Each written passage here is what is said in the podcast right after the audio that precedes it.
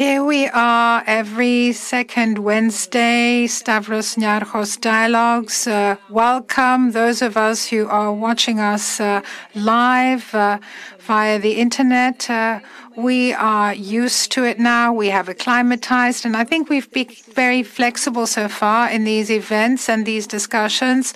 But every time we discuss certain things, uh, we always ask ourselves whether we should uh, take this uh, uh as the new normal uh, or whether we shouldn't forget the criteria and the conditions under which we will decide every time how we will meet.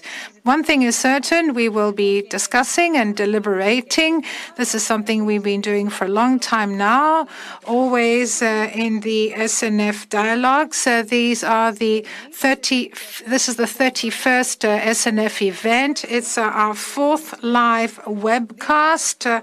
Uh, so we meet twice a month, uh, and you see Foivos Delivorias and Prodromos Tsinikoris with me. Thank you for being here. Foivos Delivorias is a singer, songwriter, but also chairman of the board of EDEM. EDEM is the Right Holders Cooperative for composers and songwriters.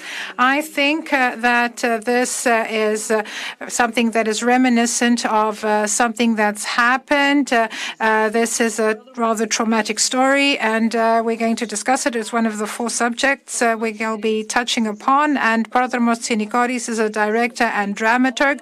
He is the second uh, uh, guest. Uh, those of you who watch us on the site dialoguessnf.org or from Facebook of the SNF, it is the account. there are many ways to communicate. You can pick whatever is to your liking, whatever suits you best, and you can send us your questions, your queries, your views, your remarks, and notes and interventions, just like we always do. So this is how we discuss matters here.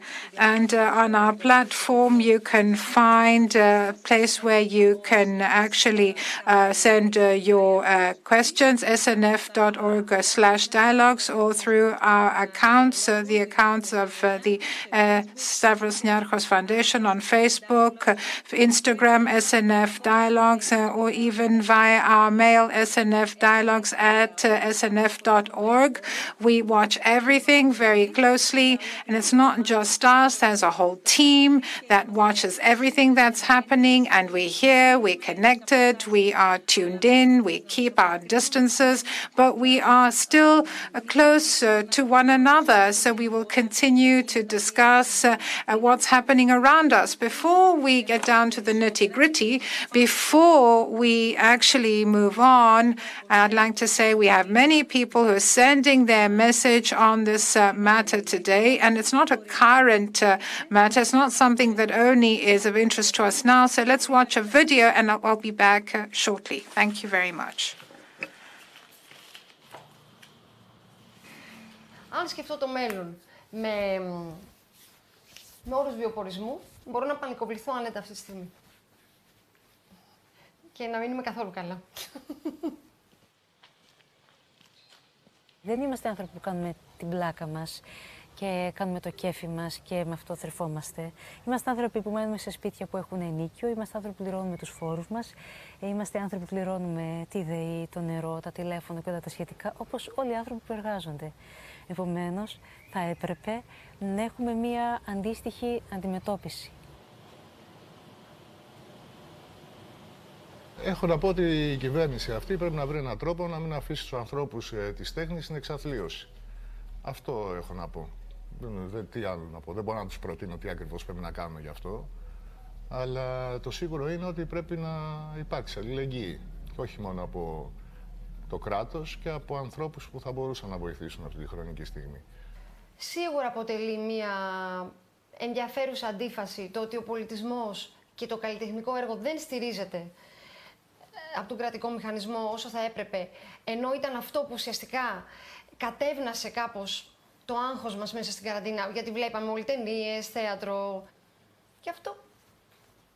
Ε, δηλαδή ήταν η, απόλυτη επαλήθευση ότι η τέχνη έχει κοινωνικό και, ε, κοινωνικό χαρακτήρα και θρέφει την ψυχή για να μπορείς να ανταπεξέρχεσαι. Απ' την άλλη, το θέατρο θα, εξα... θα υπάρχει, δεν θα σταματήσει. Να υπάρχει και με όποιο κόστος, με όποιο τρόπο, εμείς θα συνεχίσουμε να κάνουμε θέατρο. Τι να κάνουμε. Δηλαδή, αφού γουστάρουμε, είναι η ανάγκη μας, δηλαδή, τι θα γίνει τώρα. Μπορεί να σταματήσει κανένας. Όπως και να έχει. Δεν... So we actually started from where we had stopped uh, last time uh, in our previous uh, discussion on the economy, but also the penultimate time when we were talking about uh, infodemic and so on and so forth. Uh, and uh, these two, if you like, poles, these two extremes. so this specific video, which we just watched, and we heard Vasiliki Sirma, Mastina Maxouri, she's a musician and actor, and Mr. Bisbikis, who's an actor and uh, director. This was shot in the Parondes project. Uh, I won't say much about it. Uh, it's already out there in the public domain, public space, and in 14 municipalities uh, in uh, Greece. Uh, but now let's look about the aftermath, the aftermath of this easing, if you like, of the uh, restrictions uh, and uh, the lockdown measures. So now we have started meeting with people, professionals. We've talked to, to people from different sectors. For example, tourism sector. That's a huge subject for discussion, and it will be the next subject we will be debating on in SNF dialogue. So there are a lot of people who are worried, who are anxious about what's going to happen, and not only about the present, but also about the future. And we're talking about the near future. So we're trying to record uh, all these things. So we see that uh, a lot of people are actually uh, taking note of what uh, people working in art and culture have to say. So let me now uh, cut to the chase. Let me start the discussion with Foivos and Prodromos. I will speak to you and call you by your first name. I want to do so. I do so when we speak off, if you like, the um, air, but uh, I think we've lost uh, our uh, contact, our connection with Foivos. We'll try to restore it. So let me say we count on the internet nowadays. The internet is everything to us, but we were able to enjoy a lot of artistic content and enjoy art via the internet. And Vasiliki Sirma mentioned it. we were hunkering down at home. We were indoors. Sometimes we were on our own. As other times we were with our families. Some people uh, had problems, uh, others less so uh, when at home, but art was there. It was actually helping us.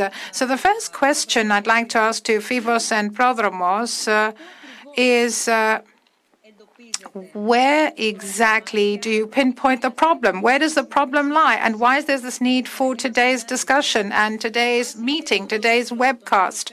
And of course, we have the title for today's uh, dialogues, which is Art on Lockdown. Do you want to go first, Prodromos? Do you want me to kick off? Uh, you go first. Okay. I think uh, that one of the first problems that one can understand from the uh, videos we watched was mentioned quite aptly by Christina Maxouri that we uh, artists uh, are people just like everybody else. there is a, a, primordial instinct that kicks in. And remember when we were young, we were at school, and sometimes when you were a dreamer or a bit of a clown, or if you had some special skills that made you stand out from the rest, uh,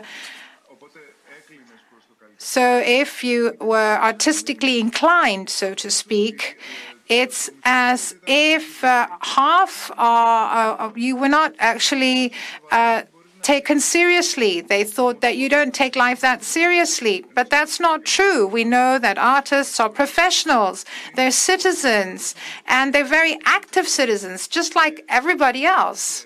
And with the pandemic, we see that this matter was actually um, important once again. Uh, it was in the spotlight once again. And as Vasiliki Sirma said quite rightly in the video, where we started thinking about our future, we didn't know what to do. We panicked uh, and uh, we saw that we were not uh, uh, present in the first measures taken uh, to actually help people. So this is what we wanted to say. This is what we wanted to talk about. We wanted to mention that we may be clownish at times, and sometimes we are up in the clouds and not always down on earth.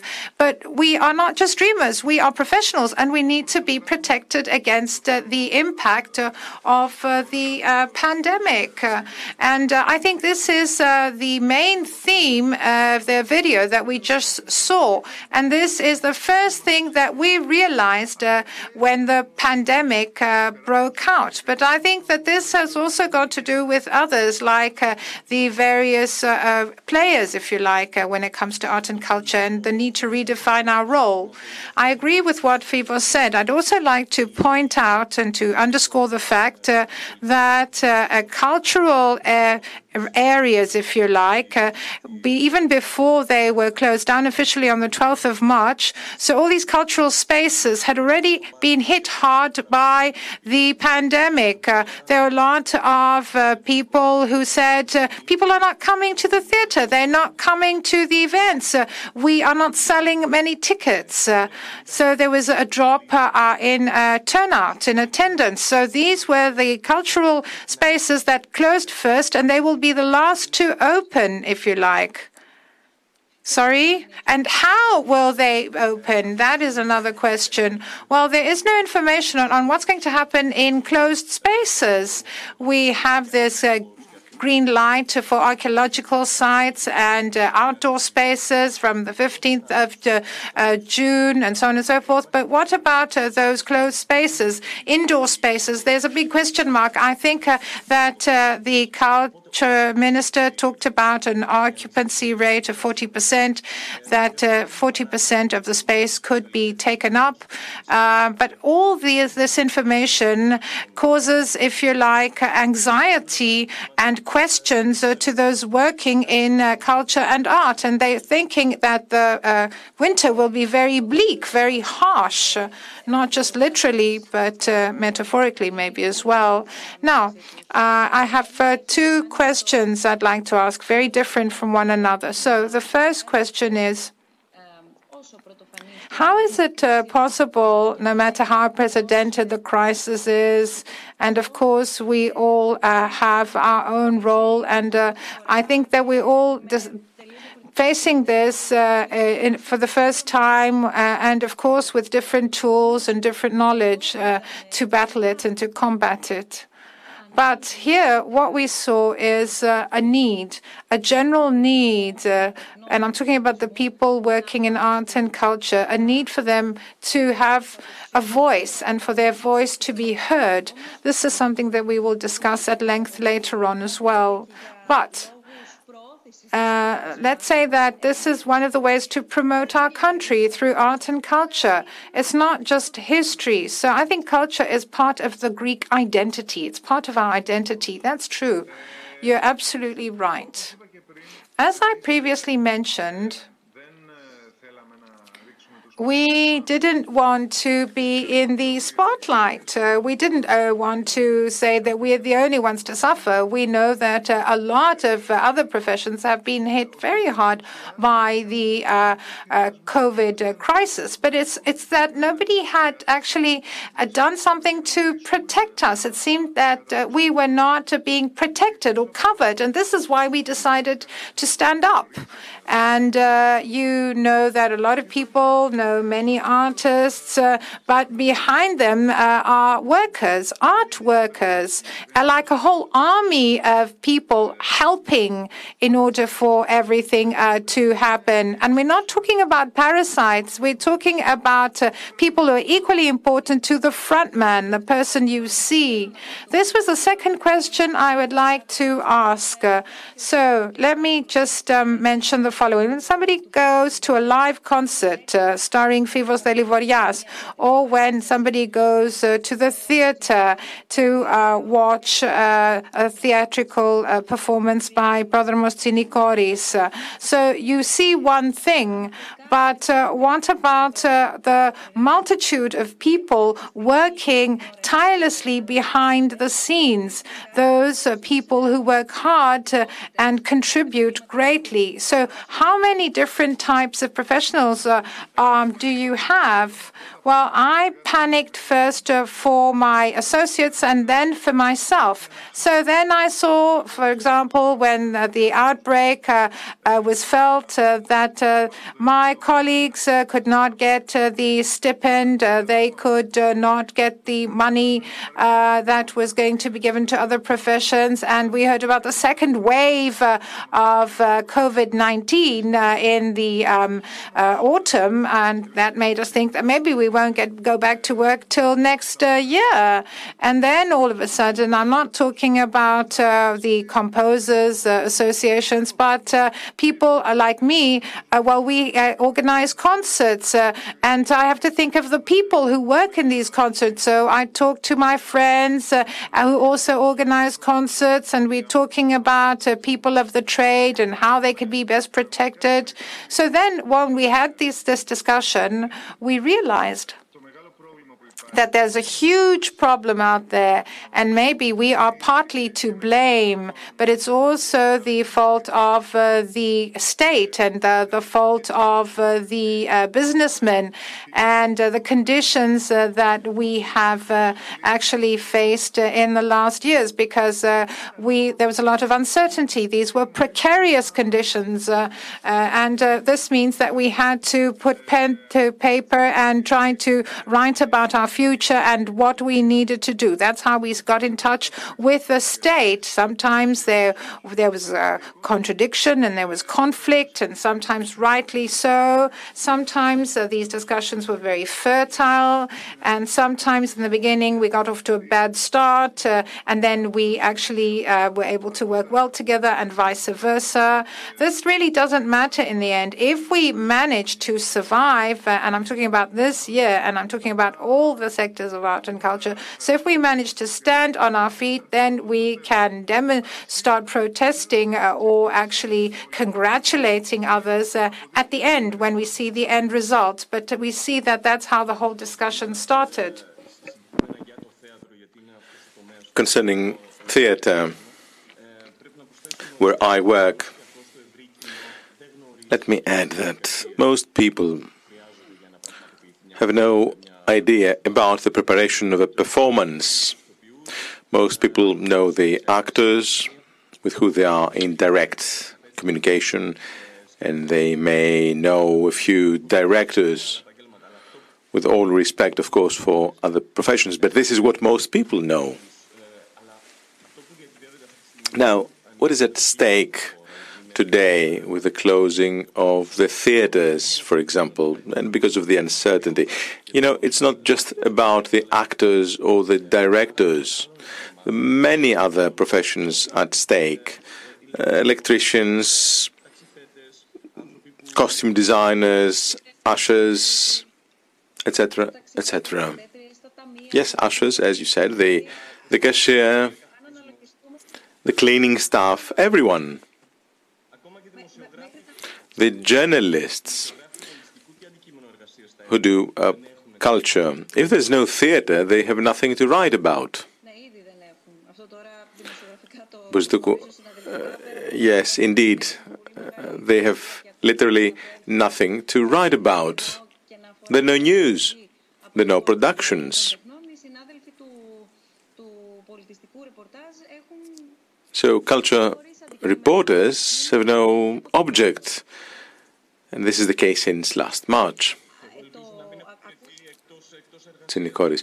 I, I hope they still have some employment because they are a very important link in our work.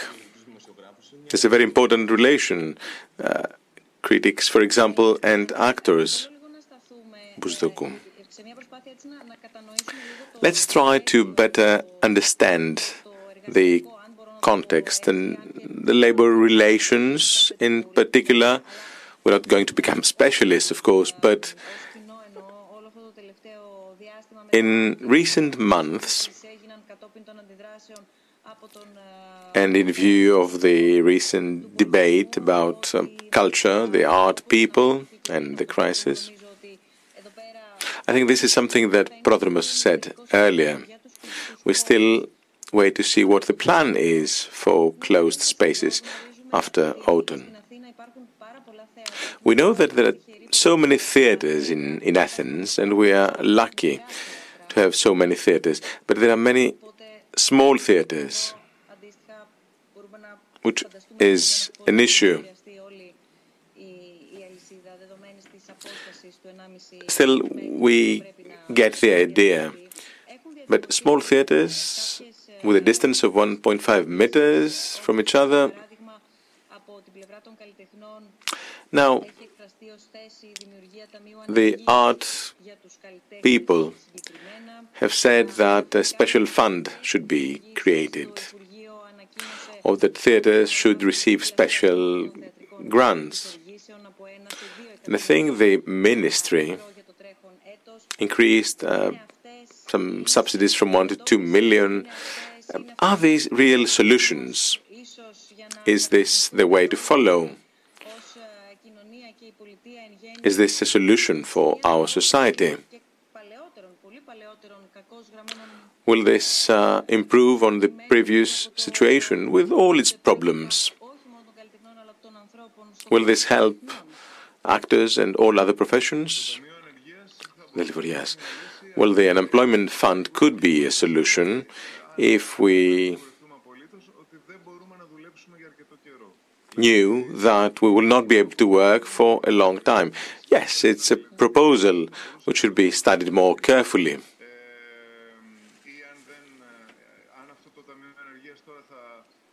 Yes, an unemployment fund.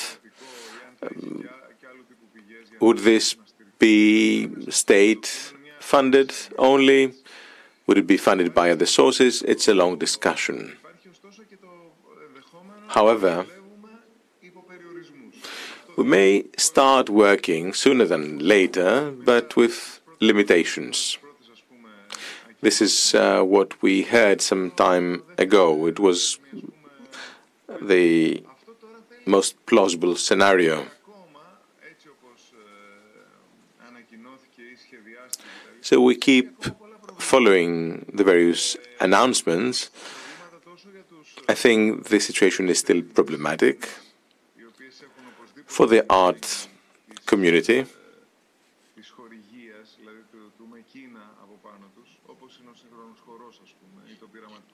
There are arts that need subsidies, like modern dance, for example. Then there are others, like me. We are private entities, we are professionals, we are individual artists, we perform, we have our team, we work on the stage, we work in a free open market. For us, in the beginning at least, there was no plan. The decision makers had no bird's eye view, had no understanding of what was happening to us. To give you an example, if I fill a theatre 40%, but taxes are on the same level, if costs go up because of the sanitary measures, additional staff and protection measures, etc., at the end of the day, no production can survive. So for us, free, independent performers who are not subsidized, or who have no sponsors or a foundation to help them, well, the situation is, is terrible. We are all in dire straits Concert organizers keep exerting pressure, of course, on the minister and the competent authorities, asking for a plan. And we, at the same time, are seeking solutions, more professional solutions, trying to find a more equitable solution. So, what's the plan for this summer? Πρόδρομος. Let's take a concrete example. What was your plan, your program for this summer, and where are you today? What about your previous program, which I guess has changed? Tsinikoris. Yesterday, the Berlin Ensemble uploaded uh, a picture on Instagram. Uh, historical theatre, the theatre of Bertolt Brecht, etc.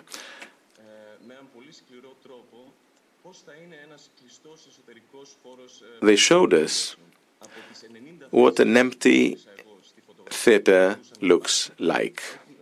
I counted uh, 90 uh, seats, potential seats, but 65 were removed, and you could only see 25 seats only out of a total of the old total of 90.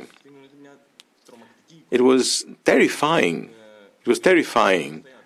And we were talking about a big theater with a total of 300 seats.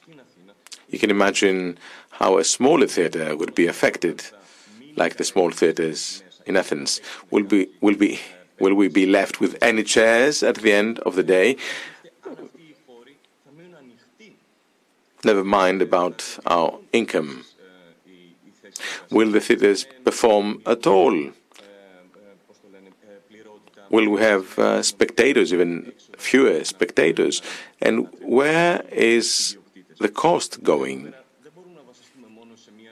You understand we cannot rely on the hope that the market will self regulate. No, hope is not a strategy here. What about the multicultural character of uh, our society when all these theaters and spaces close down? And to try to answer your question, I was to direct a performance in the context of uh, the Athens and Epidaurus uh, festival. This has been postponed for the following summer, for next year. Delivorias. Concerning my art, you know, some of us were better known or who can secure a good number of tickets we will be able to work with certain theatres, or the city of Athens will put at our disposal spaces uh, for free. Not that this is a perfect solution, but we might be able to really work. But is this the case, or can this be the case for younger artists who usually perform in front of 250 people? You know, there are few, but these are very important people. Uh, these are the young people who will support a young artist. So, what about these young people? Well, they can play at the garden of the Numismatic Museum, a small area. But if these spaces are not available, these young artists are lost they will not be able to support their own artistic production, or they will have to succumb to terms and conditions dictated by major artists or operators. We have always been in a crisis in these last years in the music industry. Uh, and in the past, the problems were about recordings, studios, etc. Now it's also about live concerts. Bousdoukou. I try to open this discussion with two artists, you, Foivos Delivorias and Prodromos Tsinikoris. Of course, we do, do not and we cannot cover all arts although the problems are rather common. It is difficult for arts to flourish in Greece, that we know. So we begin to realize once again the importance of uh, the spaces where art can flourish. The question is, how does this affect you, the artists, your teams? Where is culture going under the circumstances?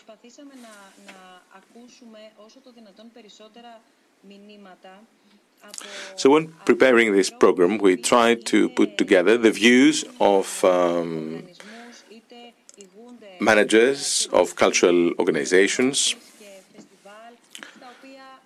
directors of uh, festivals or other um, cultural uh, series of events. Some of them we know since our childhood. All these are part of our identity. The uh, Athens Festival, the State Theatre of Northern Greece, the National Theatre, the Kalamata Dance Theatre. Uh, dance in Greece, for various reasons, did not enjoy lots of success. However, Kalamata managed to become a destination for dance, for modern dance. And several festivals have been quite successful with very different profiles, with different types of management or production, uh, planning, programs, etc. What I'm trying to say is that we will watch a video now featuring managers, heads of festivals or other events. Uh, we asked them a series of questions. The first video, for example, is about the implications, the direct impact on human resources. Because irrespective of the art, we know that uh, a long series of professions have to work in a production. And then we asked about the financial impact.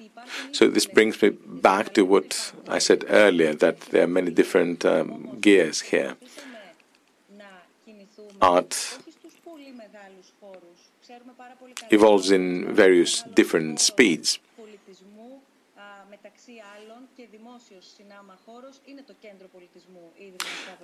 The cultural center of the Stavros Niarchos Foundation is such a, a space, uh, or the Onassis uh, Foundation is another important operator hosting arts.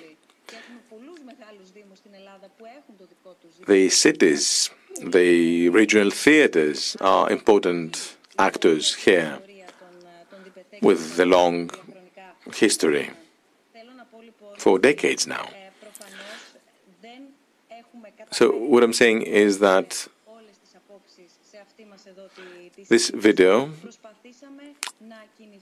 was an ambitious one. We have not encompassed all possible views, of course, but we tried to collect as many views as possible.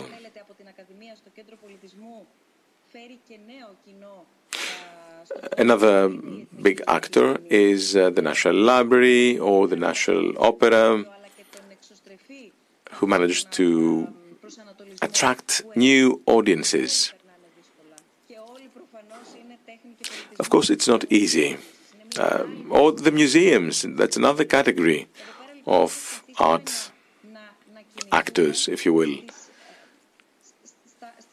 So, in preparing this video, we tried to get in touch with the front line, if you will. What we tried to do was to find an answer to the question why should we care about art? A long standing question, so that we can all understand from our different positions why we are responsible, why we should be responsible for culture and for our civilization. So let's watch the first video and come back in a few minutes to our discussion.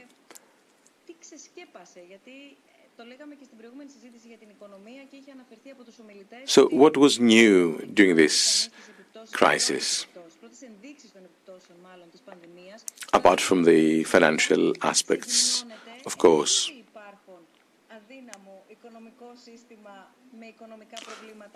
What was the result of our reality check in view of the crisis? This is the, the main question. In some cases, we realize that some problems uh, are not uh, problems of today. They were there even before the health crisis. Let's watch the video.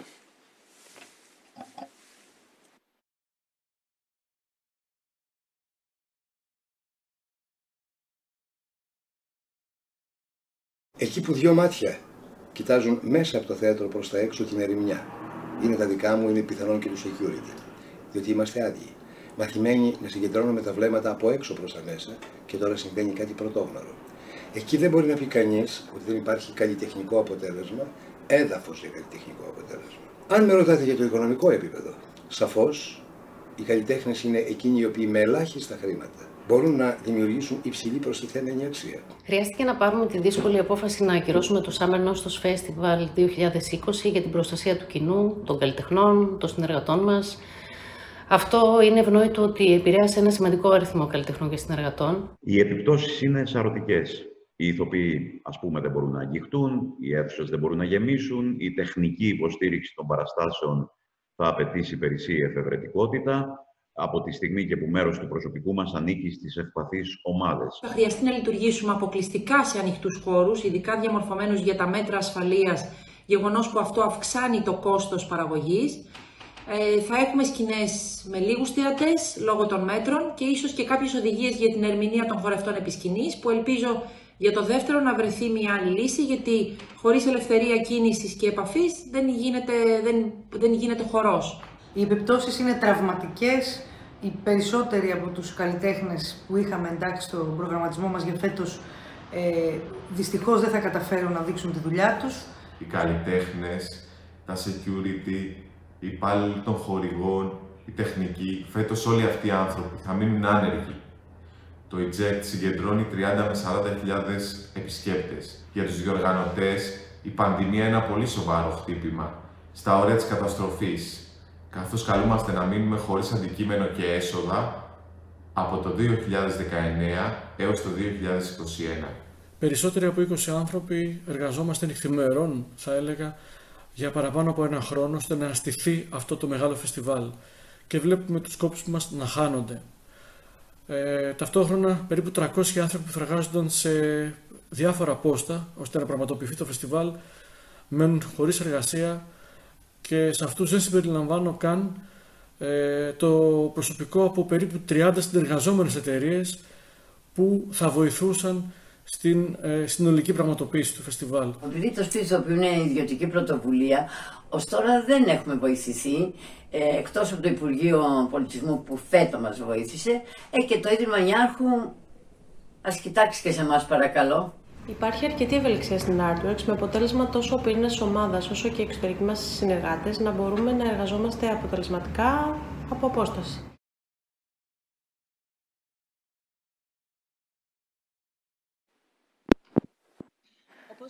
As I was saying here in this video, we heard uh, people serving different types of art, different forms of art. Uh, different organizations with a different uh, profile, festivals we've been going to, and we were actually waiting. We were looking forward uh, to this summer with all the concerts, the Athens and Epidaurus Festival, which will be completely different this time. So, we have understood that things have changed. The question is, what will things be like now and what will this mean? What will this mean for everybody working in uh, this uh, area? So now, let us uh, talk about something very important, meaning what problems uh, were uncovered uh, now in the area of art and culture. For example, we heard previously about the fact uh, that certain artists uh, were working already where, with problems. There were problems in the productions they were working in. this is something that many uh, actors have said that they go for rehearsals and they don't get paid. Uh, and the fact uh, that uh, uh, they're not getting paid, the underground, if you like, economy, the intellectual property rights. This is something that's been discussed time and again, but sometimes it just disappears. It's off the radar. So let's just talk about these uh, major problems. I could uh, talk about everything that you just uh, discussed uh, precarious work conditions. Uh, I think this is the time for us to solve the problem of people uh, actually not being insured. I think we need uh, to be insured, everybody working in the audiovisual sector. I think we need to put an end to this problem.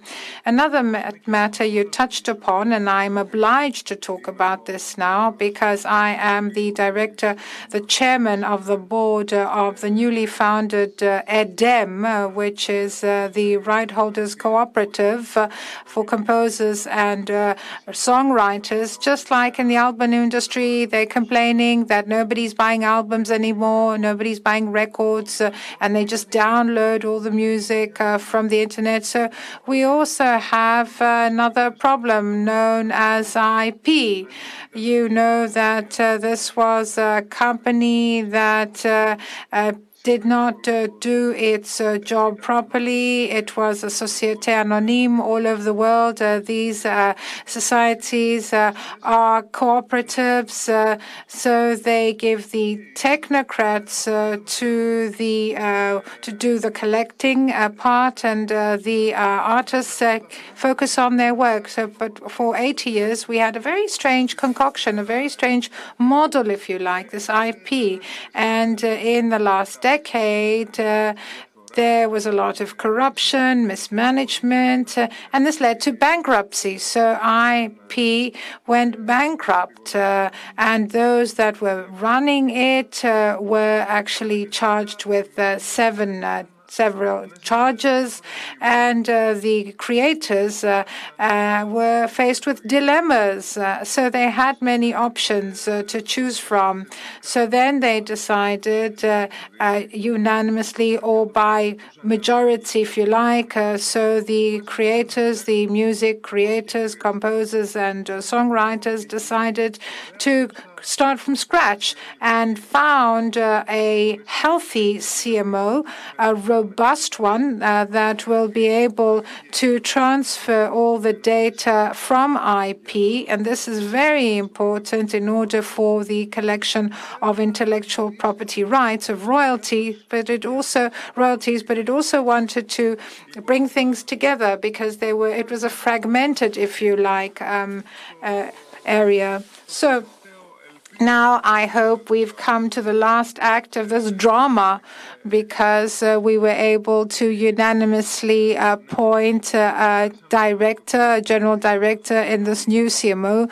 We had two very difficult years. Uh, now these uh, years are past, uh, we were under state supervision. It's not just collection of royalties. The thing is to have this transfer, uh, transfer from AEPI to a new CMO. So the composers and songwriters uh, who did not organize concerts uh, were in a state of uh, poverty, if you like. Uh, they went hungry. So we unanimously uh, appointed Mrs. Luca Cazzelli as the general director of uh, EDEM, uh, of our CMO. So now we have to roll up our sleeves and do a lot of work. And uh, we happen to also have uh, the pandemic at the same time. So we're trying to create a healthy structure where there will be good governance. We're trying to merge merge all these different groups together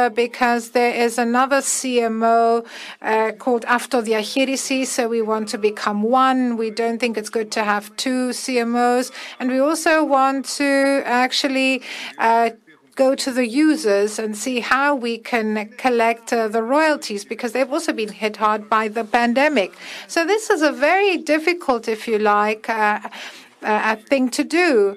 And uh, we will try our best, of course, as long as we don't have all these uh, fights, uh, if you like, uh, uh, because there's a lot at, at, stake. So the question is, why didn't this happen before? I think it's self evident what needs to be done. And another question what are the challenges now? What are the risks now? Because now we know that EDEM has received an operating license. So, what is, why are you afraid? now? Uh, well, there are many risks out there, many dangers uh, that we're faced with. Uh, I think uh, that uh, the source of our revenue, the raison d'etre, if you like, well, it it was like a mismanaged, if you like, village uh, which uh, fell apart, uh, which crumbled. So it's as if a fire broke out, and then you see that there were many interest groups, both national and international, that tried to actually get a foothold and to exert influence in the new, if you like, situation. So, are the artists uh, to blame uh, for this uh, predicament?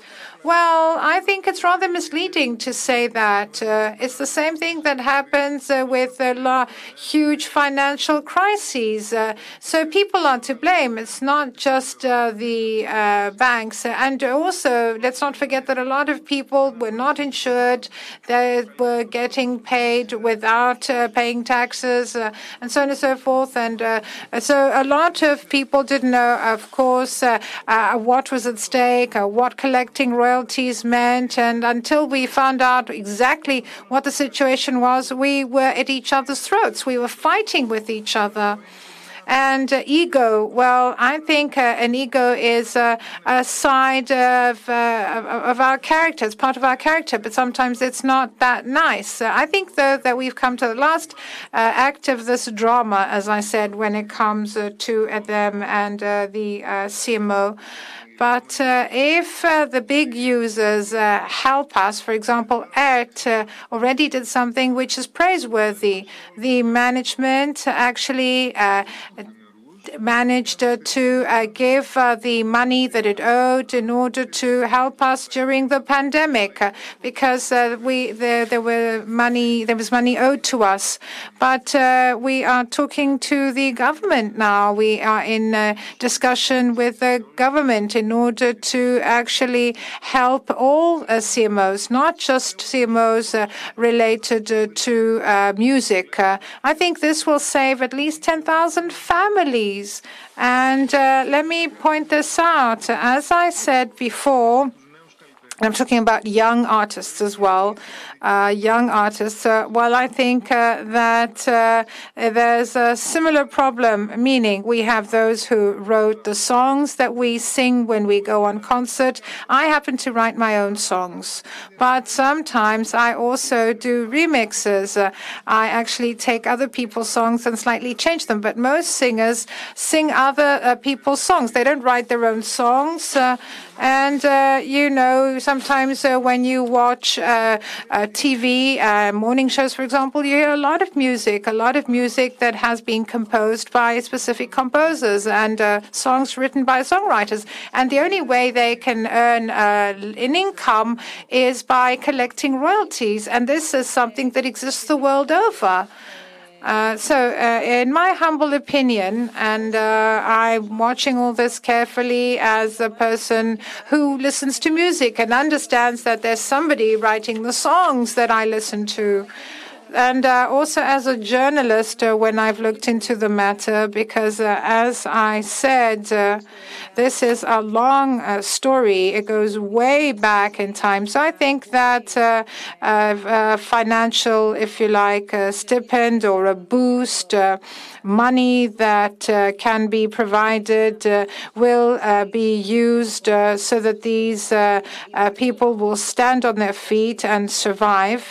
but the state needs to protect uh, the uh, artists. Uh, there needs to be an umbrella, some type of protection, so to speak. I heard about the French Ministry of Culture and the measures it took to protect its artists and the Dutch Ministry of Culture as well. So they did something to protect artists uh, in these difficult times.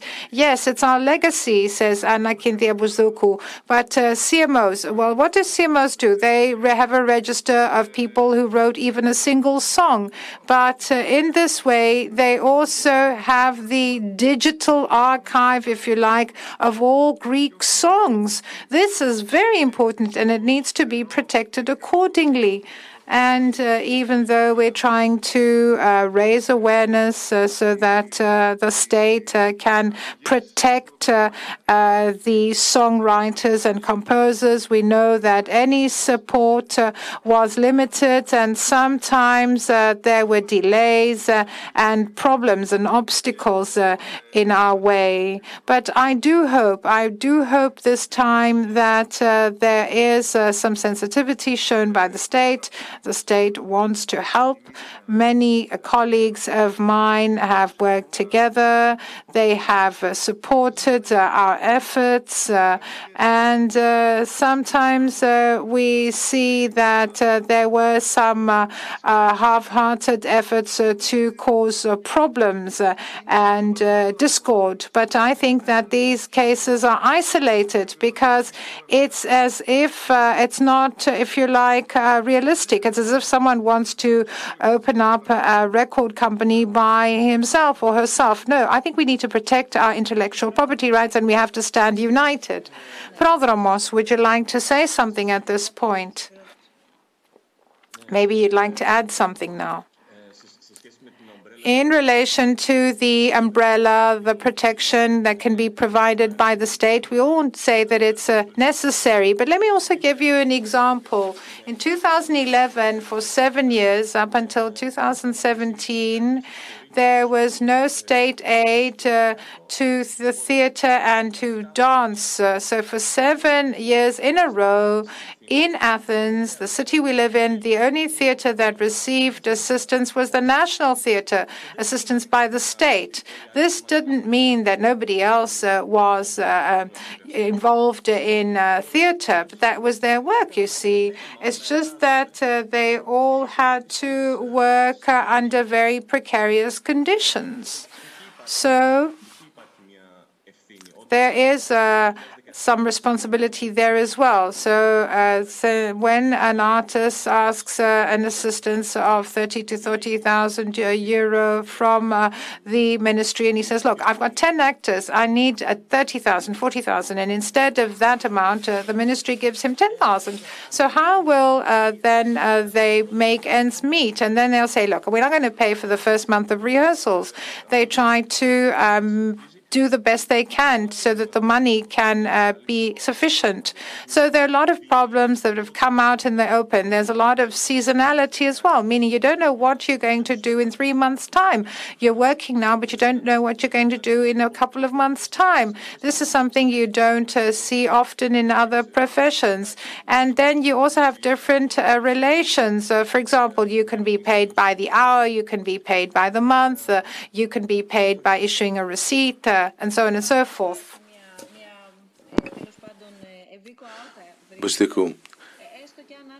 Is anyone listening to you?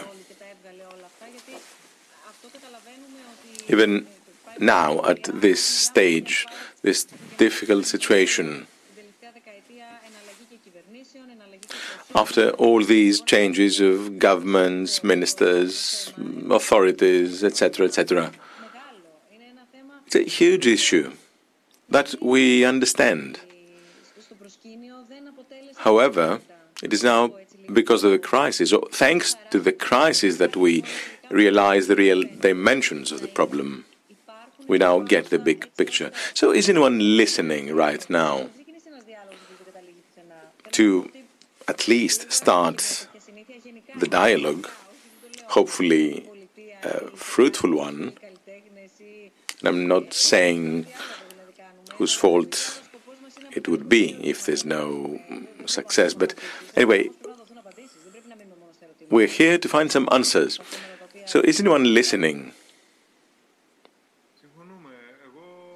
Delivorias. Well, I will agree with you in the following sense. Most artists,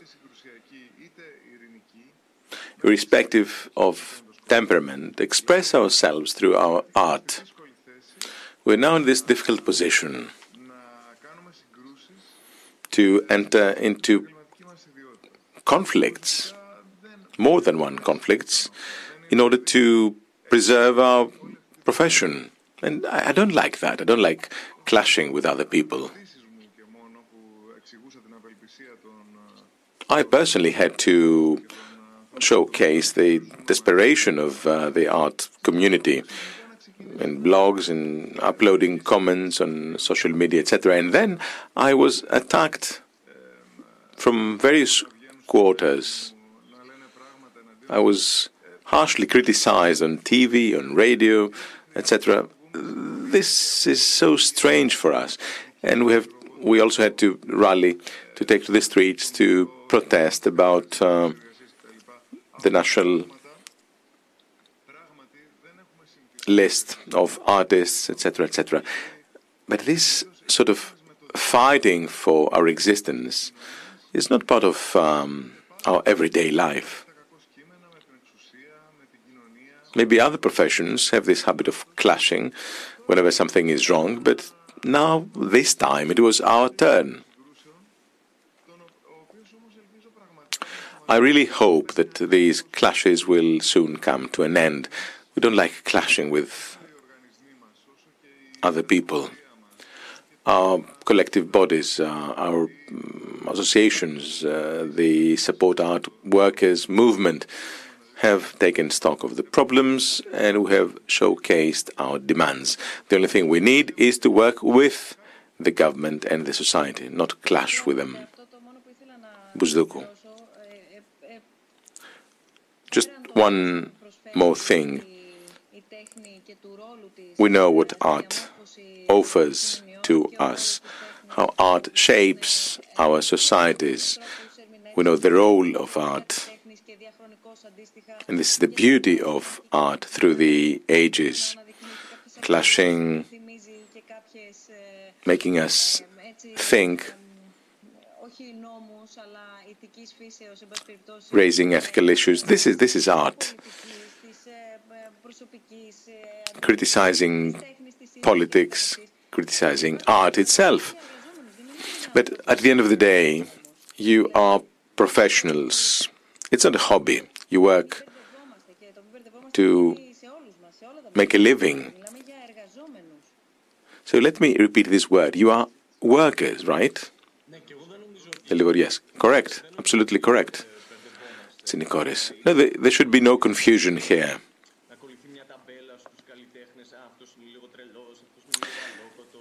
You know, artists are usually considered different. We are in the margin. We are a little bit of clown, a little, a little bit of strange, etc. And then people are surprised when we take to the streets to demand this or that and to protect our rights. The yes. Yes, exactly. Plus, more often than not, we have traditionally been represented by others who negotiated on our behalf. So what is happening is new. So yes, we are professionals, we are workers. But the interesting thing here is that in this case, we sat down together, we took stock of the problems and tried to find answers in a business-like manner. So I'm optimistic that uh, thanks to this new entity managing intellectual property rights, we will succeed. That was a very important step. And we should, I don't see any reason why we should be clashing with others. As I said, we can work with others. Is there um, real cultural policy from the state, or is the piecemeal approach, depending on the government, the minister, etc.? The Well, this is a problem in Greece. There's no continuity. We have a change of um, government, of even a minister, and then suddenly everything changes. Take the intellectual property rights. Uh, since 2012, I've met 12 different ministers of culture, and there's no continuity. The government changes, the minister changes, the heads of all organizations change, everything changes. There's no continuity in the Greek state, uh, let alone now during the pandemic.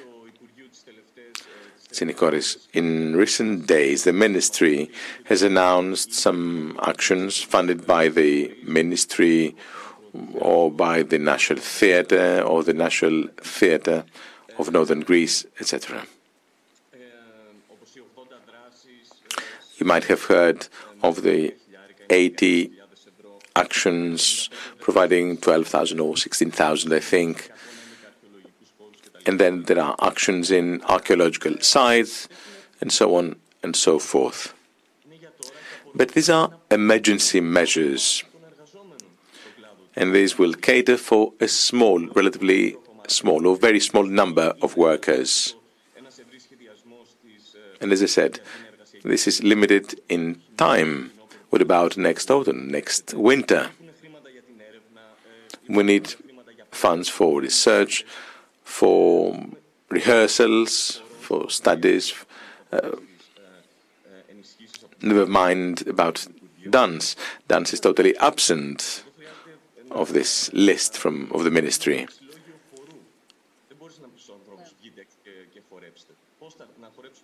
dancers must uh, rehearse. And what about the pandemic and the new protocols? Can they touch each other? Can they touch the floor? And so on and so forth. We need research even for this trivial matter. The next question uh, looks to me very interesting and it um, reflects harsh reality. As you said, there's no cultural policy, and there's no policy for exporting the Greek cultural product. Or there's no plan for cultural tourism in a country no other than Greece. What about cultural tourism? A country with so many festivals. What can we do about that? The fact that culture is invisible for the state. This is a comment and a question at the same time. Tsinikoris. Let's not be pessimistic. No, we should keep asking from the state. We should keep presenting our demands. The more we ask, the more we get. Delivorias, precisely. I agree. The coronavirus emergency made the state to mobilize uh, concerning health to start with. They took care of the national health system. And they should have done the same for the art uh, people, and they should also have um, done more in order to export our cultural product. You can tell me, and what about the foundations, donors, etc.? Bousdoukou.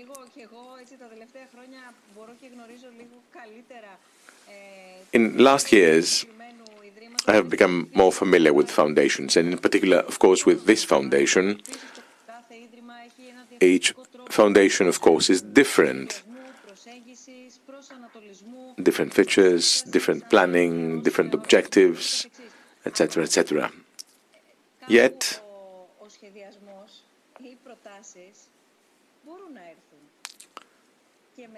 they all have a plan. And if they are approached properly, they may, they may be able to help. But the foundations are there to help, not to play the role of the state.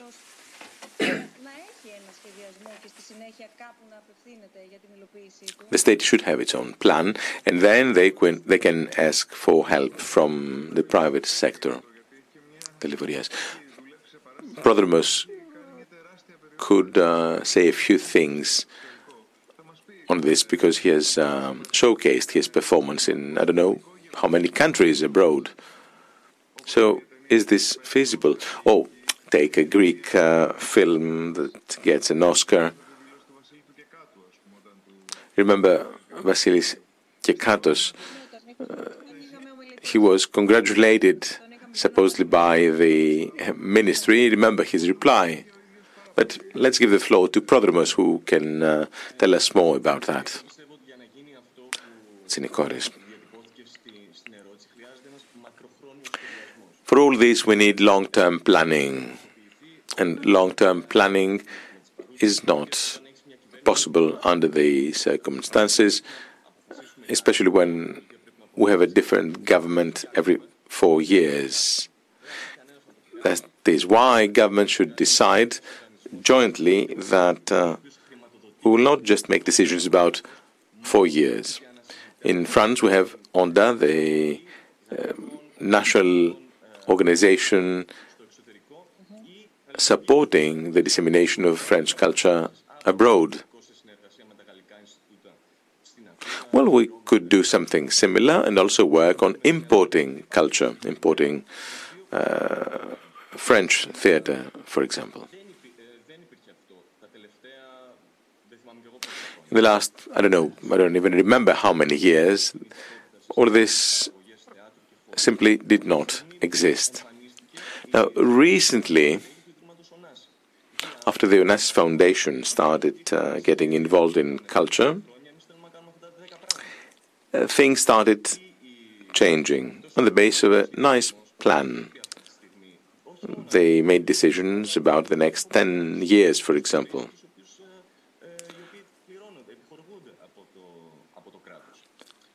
This is exactly what the state is not doing.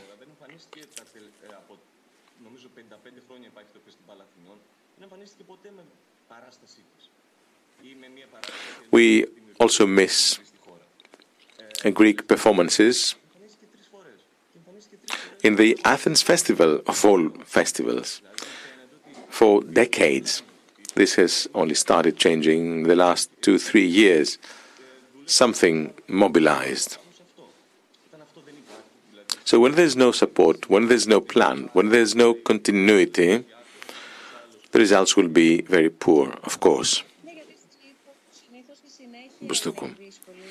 The difficulty is, is the word you mentioned, continuity. And, you know, continuity is, is not sexy. Uh, when you dissolve something, when you, you destroy something to replace it with something else, of course, this is more impressive and more attractive, but not necessarily more effective. Now, is there any coordination among artists to have your professions recognized? Are you together? Is there any joint effort here? Uh, yes, this is the, the answer is yes. That's how I met Prodromos. I met Agis Xafis uh, I met dancers, directors, theatre directors. Uh, that's how we met on Zoom during the lockdown, and we tried asking questions to each other to coordinate. There are various associations, you know. We got to know each other again, singers with uh, technicians, actors with costume designers, etc., etc. Even the rally on Syntagma Square attracted all artists from all walks of life. And that was an important step forward.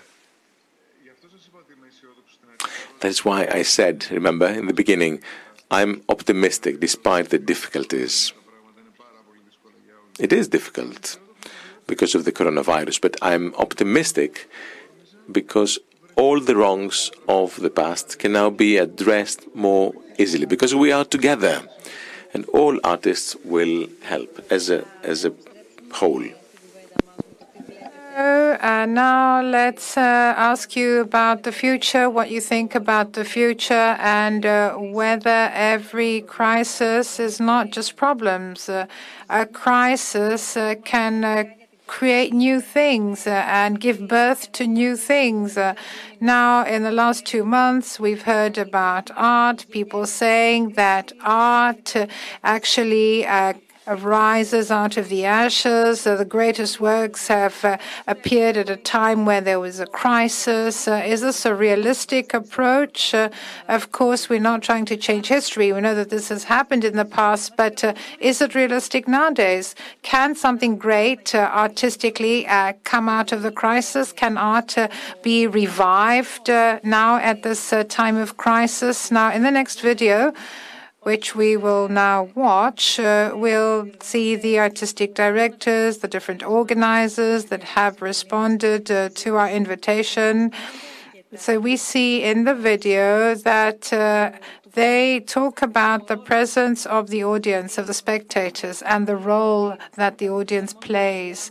We see that uh, we have actually uh, now adjusted what we do. We use the internet. We see that art was offered via the internet uh, and quite uh, generously. And we see that uh, we were able to remain standing thanks to art. This is something we all needed.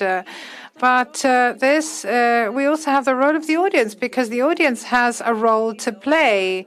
It's the other side, uh, if you like, because uh, we have two sides. Uh, so let's see what uh, the artistic directors and all the other people have to say. And they've sent us their questions to certain questions. And then I'd like to hear from you, Foivos and Prodromos, about the role of the audience.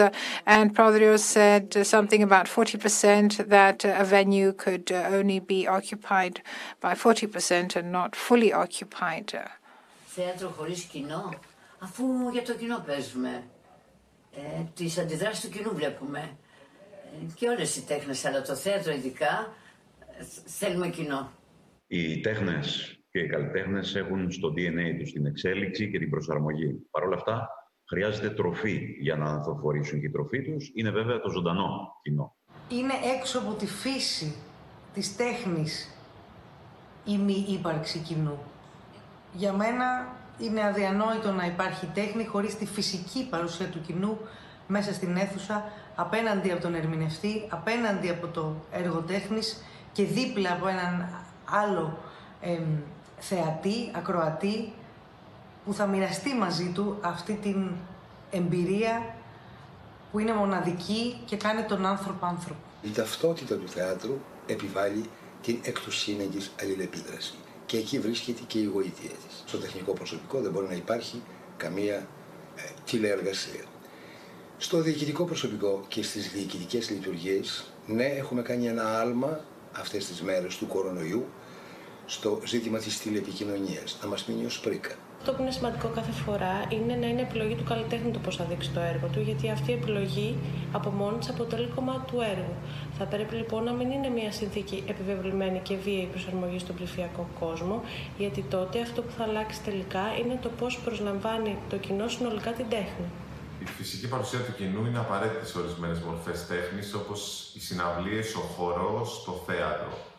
Για άλλες μορφές τέχνης, όπως η λογοτεχνία, ο κινηματογράφος, η γλυπτική, τα video art, ε, οι online δημιουργίες, δεν είναι. Ένα έργο τέχνης απευθύνεται στο κοινό πάντα και κουβαλά την ελπίδα μιας συνάντησης και ενός μοιράσματος. Δεν κάνουμε τέχνη για την τέχνη. Χωρίς το κοινό δεν υπάρχει τέχνη. Στις παραστατικές τέχνες χρειαζόμαστε τη φυσική παρουσία. Το έργο συνδημιουργείται και εξελίσσεται με το κοινό. Για τους περισσότερους καλλιτέχνες, η φυσική παρουσία του κοινού αποτελεί πηγή έμπνευσης και δύναμη δημιουργίας. Με την απουσία του κόσμου χάνεται ένα πάρα πολύ μεγάλο μέρος της ουσίας και της δυναμικής τους. Οι επαγγελματίες του πολιτισμού και οι καλλιτέχνες έδωσαν το θετικό παράδειγμα πρώτοι για το πώς μπορούν να δημιουργήσουν και να στηρίξουν την κοινωνία κατά τη διάρκεια αυτής της δύσκολης περίοδου. Βλέπουμε λοιπόν ότι οι τέχνες αυτή τη στιγμή προσαρμόζονται σε μια νέα κατάσταση και αυτή η κατάσταση δεν θα είναι προσωρινή.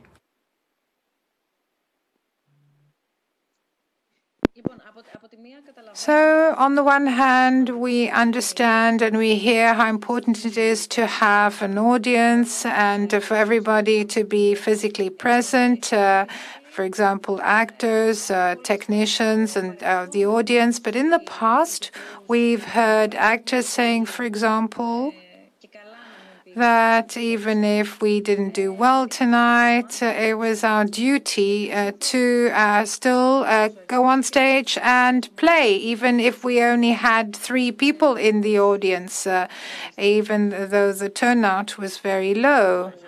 So, where does the truth lie? A lot of actors said, Oh, today there was a great performance because I liked the audience.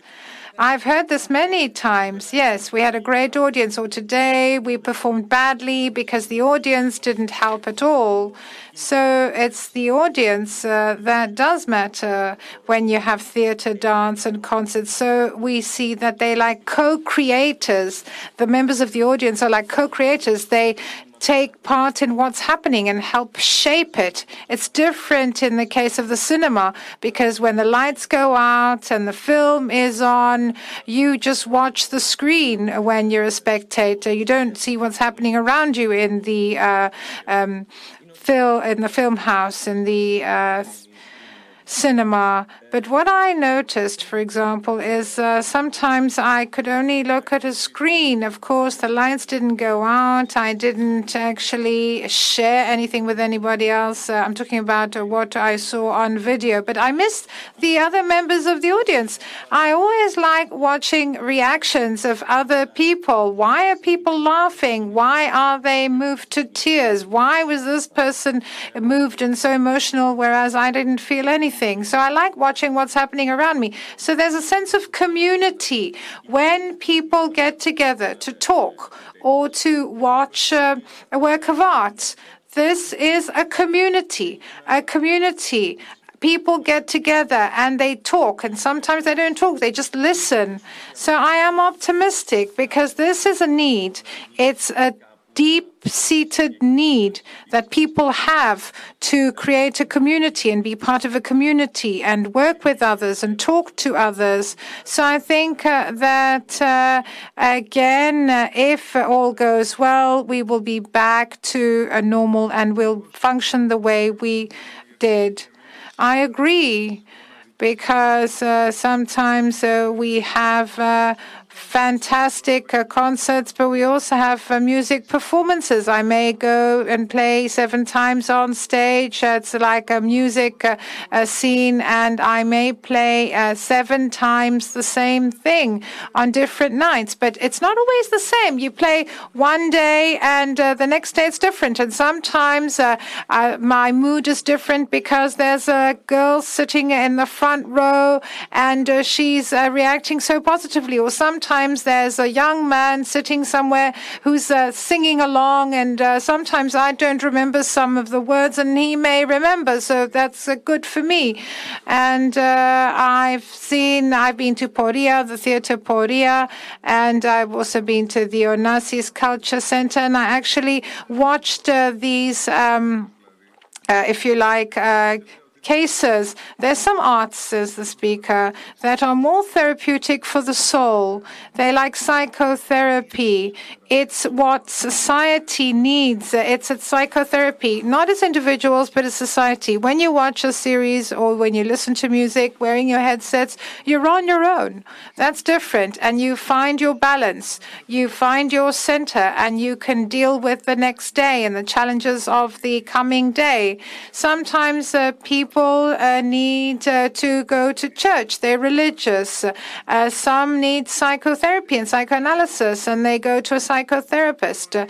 So art plays uh, such a role. So a concert, a live concert, a theatrical uh, performance, well, this is given to a group of people. Uh, uh, community. So if things get worse and because of the coronavirus, uh, uh, we won't be able to congregate and uh, to experience uh, a live concert all together, then I think that many people on a mass scale will have psychological problems and these will be inexplicable and maybe there'll be violence and this may be due to the fact that they can't get together as a community and uh, experience uh, these uh, concerts. So I think that previously we heard somebody talking about experience, experiencing a live, and somebody may have said, I went to an unforgettable live concert, and I may have watched the same band before. I may have actually been to the same theatrical performance, and I might have seen it repeatedly as a member of the audience. And sometimes I I come to realize that uh, sometimes uh, when I go with somebody and when I watch the person next to me reacting, I really had a wonderful experience. And I think that uh, what Prodromos said uh, is something that struck a chord. Uh, for example, Prodromos said, um, I felt nothing, yet the person next to me uh, felt great, and I could see that they were enjoying themselves. Or, for example, some things are felt differently. It's an experience experience. It's the experience uh, uh, because you're experiencing something jointly when you are part of an audience. Now, how can we support uh, the uh, artists uh, and uh, the professions in the art and culture uh, world? So, first of all, we said that we have to talk about the main issues, the main problems, and uh, there needs to be coordination amongst all the professions working in this area so that the, there can be results, so that these efforts can bear fruit. Now, if one were to uh, try and find uh, the reason why one artist would go watch uh, a play as a member of an audience uh, or a live concert, uh, uh, something that this person is not part of. now, will this be different? meaning somebody who is an artist going to watch somebody else's performance? Is there some responsibility there? The question is uh, whether this uh, other artist could actually download it for free and so on and so forth. So now let's uh, actually not only talk about uh, the audience, but about uh, the artists uh, being part of the audience. We can't all become actors. Well, I don't know if I understood the question. I really am not sure. Are you talking about the responsibility of uh, artists uh, watching uh, something on a screen? No, aren't you uh, also uh, part of the audience? Uh, don't you watch? I watch 150 theatrical performances per year. If I don't listen to a record, I can't write a song. It's inspiring, if you like. It inspires me. So I am am uh, listening to other songs. Uh, so is there a responsibility? And I'm talking about the responsibility that artists have to support their profession and not to support just their own work, but the work of fellow uh, artists. Now I understand the question.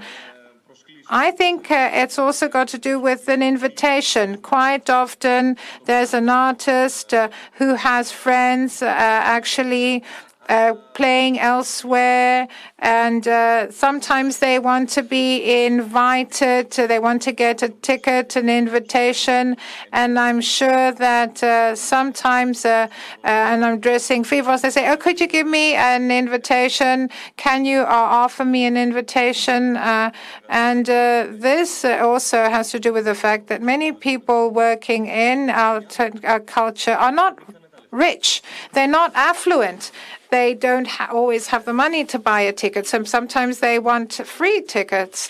I used to be in the experimental theater and uh, I was um, I held a senior position and I was constantly invited to many uh, plays, but I couldn't uh, actually pay for all these uh, tickets. It was too much of a challenge. But I might be a special case, but I'm saying that uh, some people uh, may not be able to go and pay 60 euro, meaning to pay three times 20, 20 being the price of a ticket to go and watch um, a play. And we know that uh, uh, a lot of uh, artists want to share with others uh, what they have created. So they will try and share it amongst as many people as they can, even if uh, they offer it for free. Well, maybe this is now a criterion, uh, meaning the fact that it is free. And this was my next question, too. So let me read it out. I'd like to ask a question about the fact that there is uh, an excess of free cultural material and artistic material. What would the impact be for the uh, artist as a unit, but also for culture as a whole? So sometimes people actually take take it for granted. They say, oh, arts and culture should be for free. Uh, particularly on the internet. Uh, internet offers us everything very generously. So if there is no framework, if there is no regulation, we'll see that things will change very, very quickly. Uh, many may say, oh, well, in the past uh, it was for free. Why shouldn't it uh, remain free? Or I'm going to stick with what's free. I'm going to watch anything that's offered to me free of charge. And I'd also like to uh, finish by saying that, of course, I'm not asking the self evident, uh, meaning we know that some people may not be able to afford a ticket and then they'll be offered a free ticket. That's one thing. And uh, I'm talking generally, generally about uh, whether I have a free ticket means I will go, and if I don't get a free ticket means I won't go. Should that be the criteria for me to go or not to go? Sfivos Delivorias. I don't, I can't hear you now. What did you say? But uh, also talk about uh, the uh, question that was posed, because I think it's an important question. It's what I was saying about um, uh, records. When you give material content away for free, take Napster, etc., uh, this is tremendous development. We closed down the record industry because no one was willing to pay.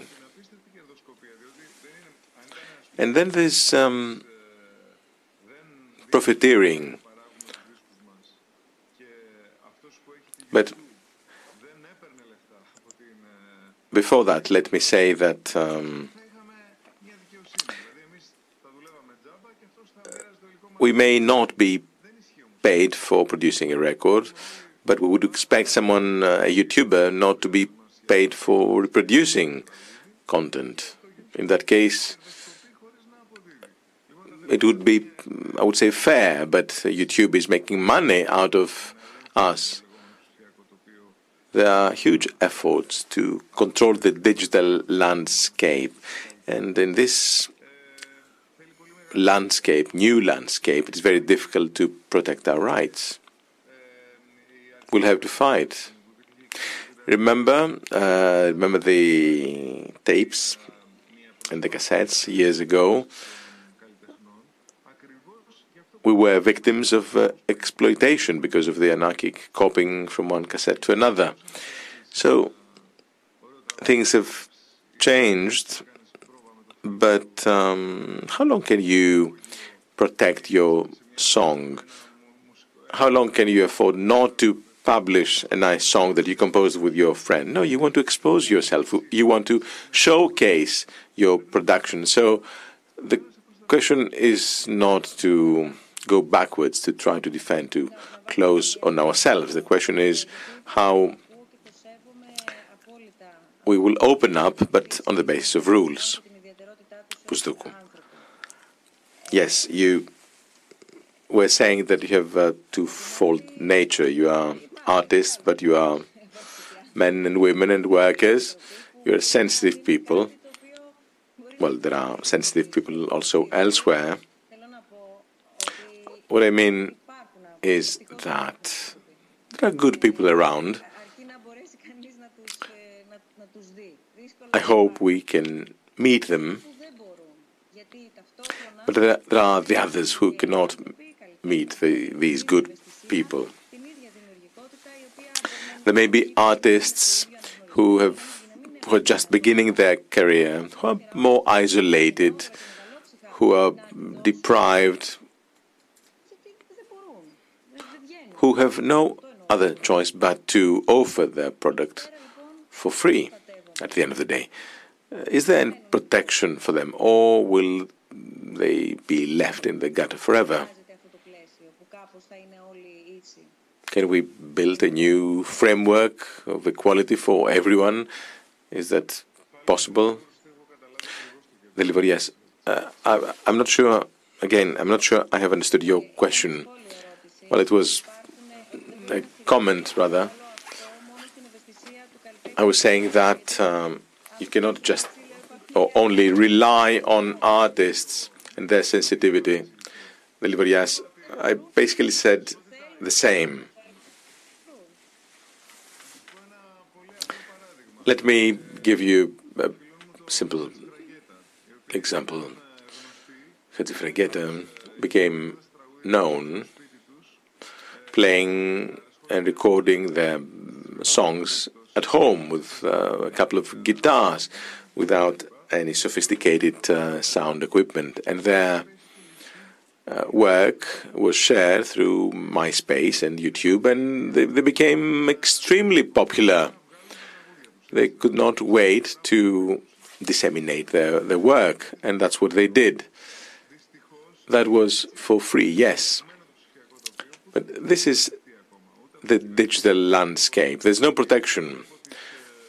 Neither the governments nor the companies have done something in this direction. They're not really eager to help artists. So this is a new form of ars povera that is produced precisely to be recycled, reused all the time in the digital world. From an artistic point of view, this is fine. From a financial point of view, it's a disaster for the artist. But take another example. If you wanted to, suppose, to create a big band, or you want to record a, a record like in the 60s or the 70s. Is there protection on the web? No. That's what I tried to say. I'm not sure I, am answering your question. If I got it right, as I said, it wasn't a comment or a question. It was something between the two.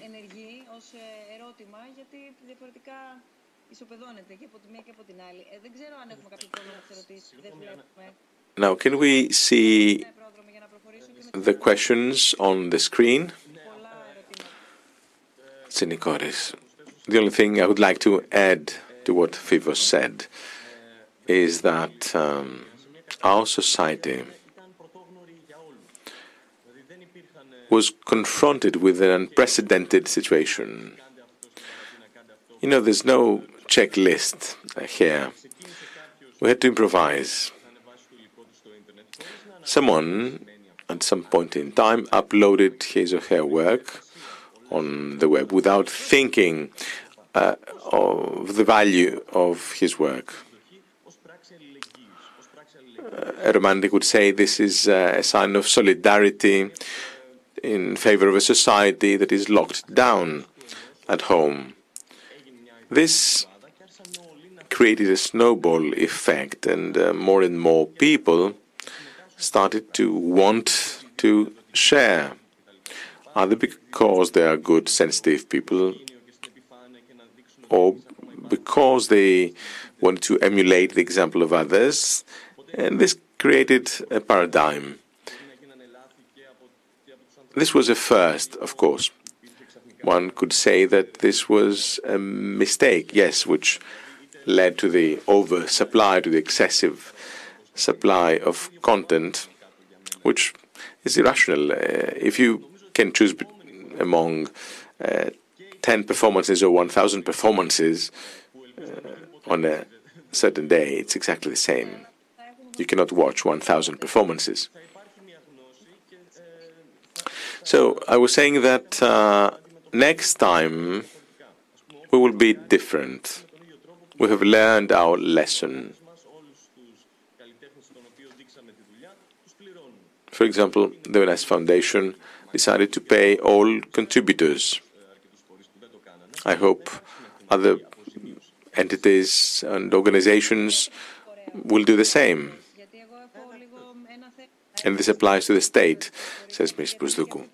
If I can go back to the state and the government, well, Tsinikoris, that's what I meant.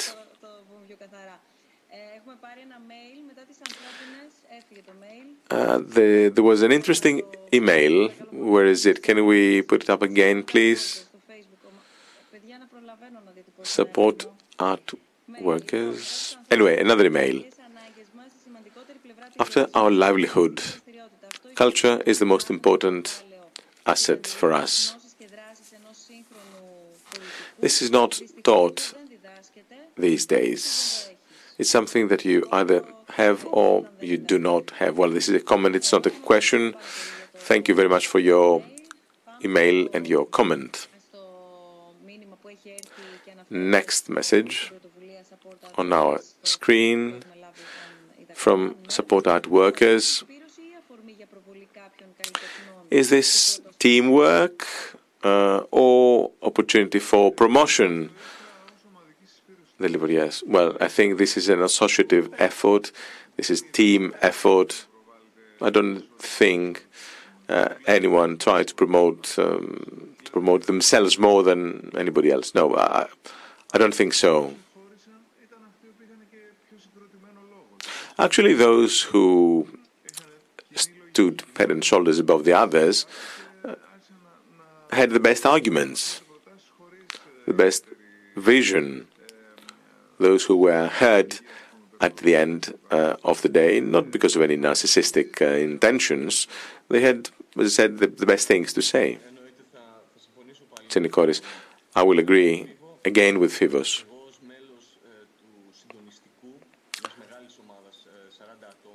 I was um, and I am a member of um, uh, of the board of support art workers, and I never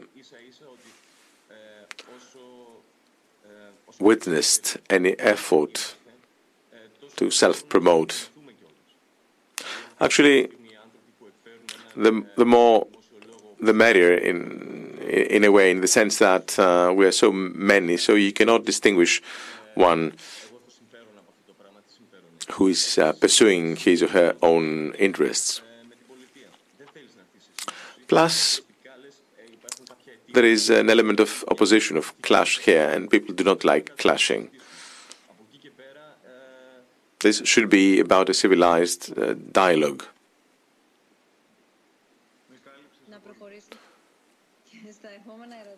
You said what I wanted to say, Prodromos.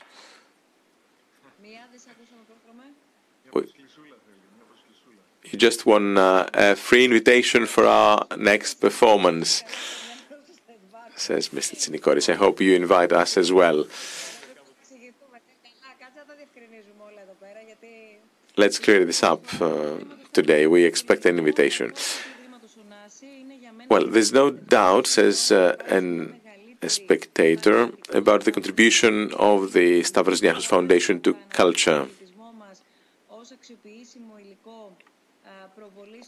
Isn't it time that we organize something bigger in order to promote uh, Greek culture abroad? Something that would uh, cater for the poor labor relations in the sector, irrespective of politics, and C, this could be or should be a framework that would showcase uh, all artists and not just mainstream ones. Well, it's a huge question. It's so many questions.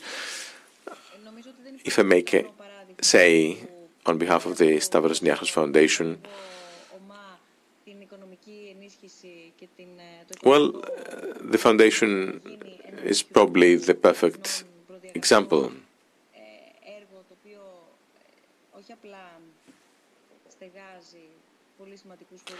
We're not just um, uh, a family fostering artists. We are at the same time a public and a private space, a private initiative, but a public space. We have worked for so many different governments to make this happen. We created the foundation and the cultural center in the times of the crisis. And uh, make no mistake, I was not here at the time. So the result of our work is here, and we can bear witness to that. Otherwise, each entity or foundation or government should um, take up the challenge and contribute.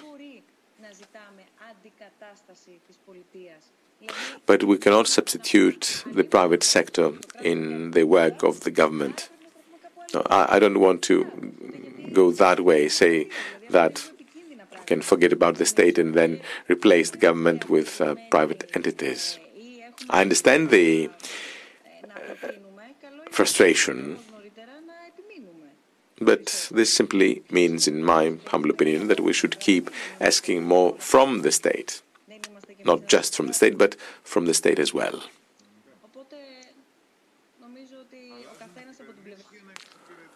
Delivorias. Different governments rotate in order, theoretically, to best serve people's needs.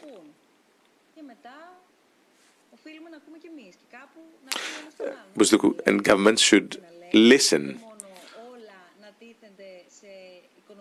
should lend their ear to the needs of people. But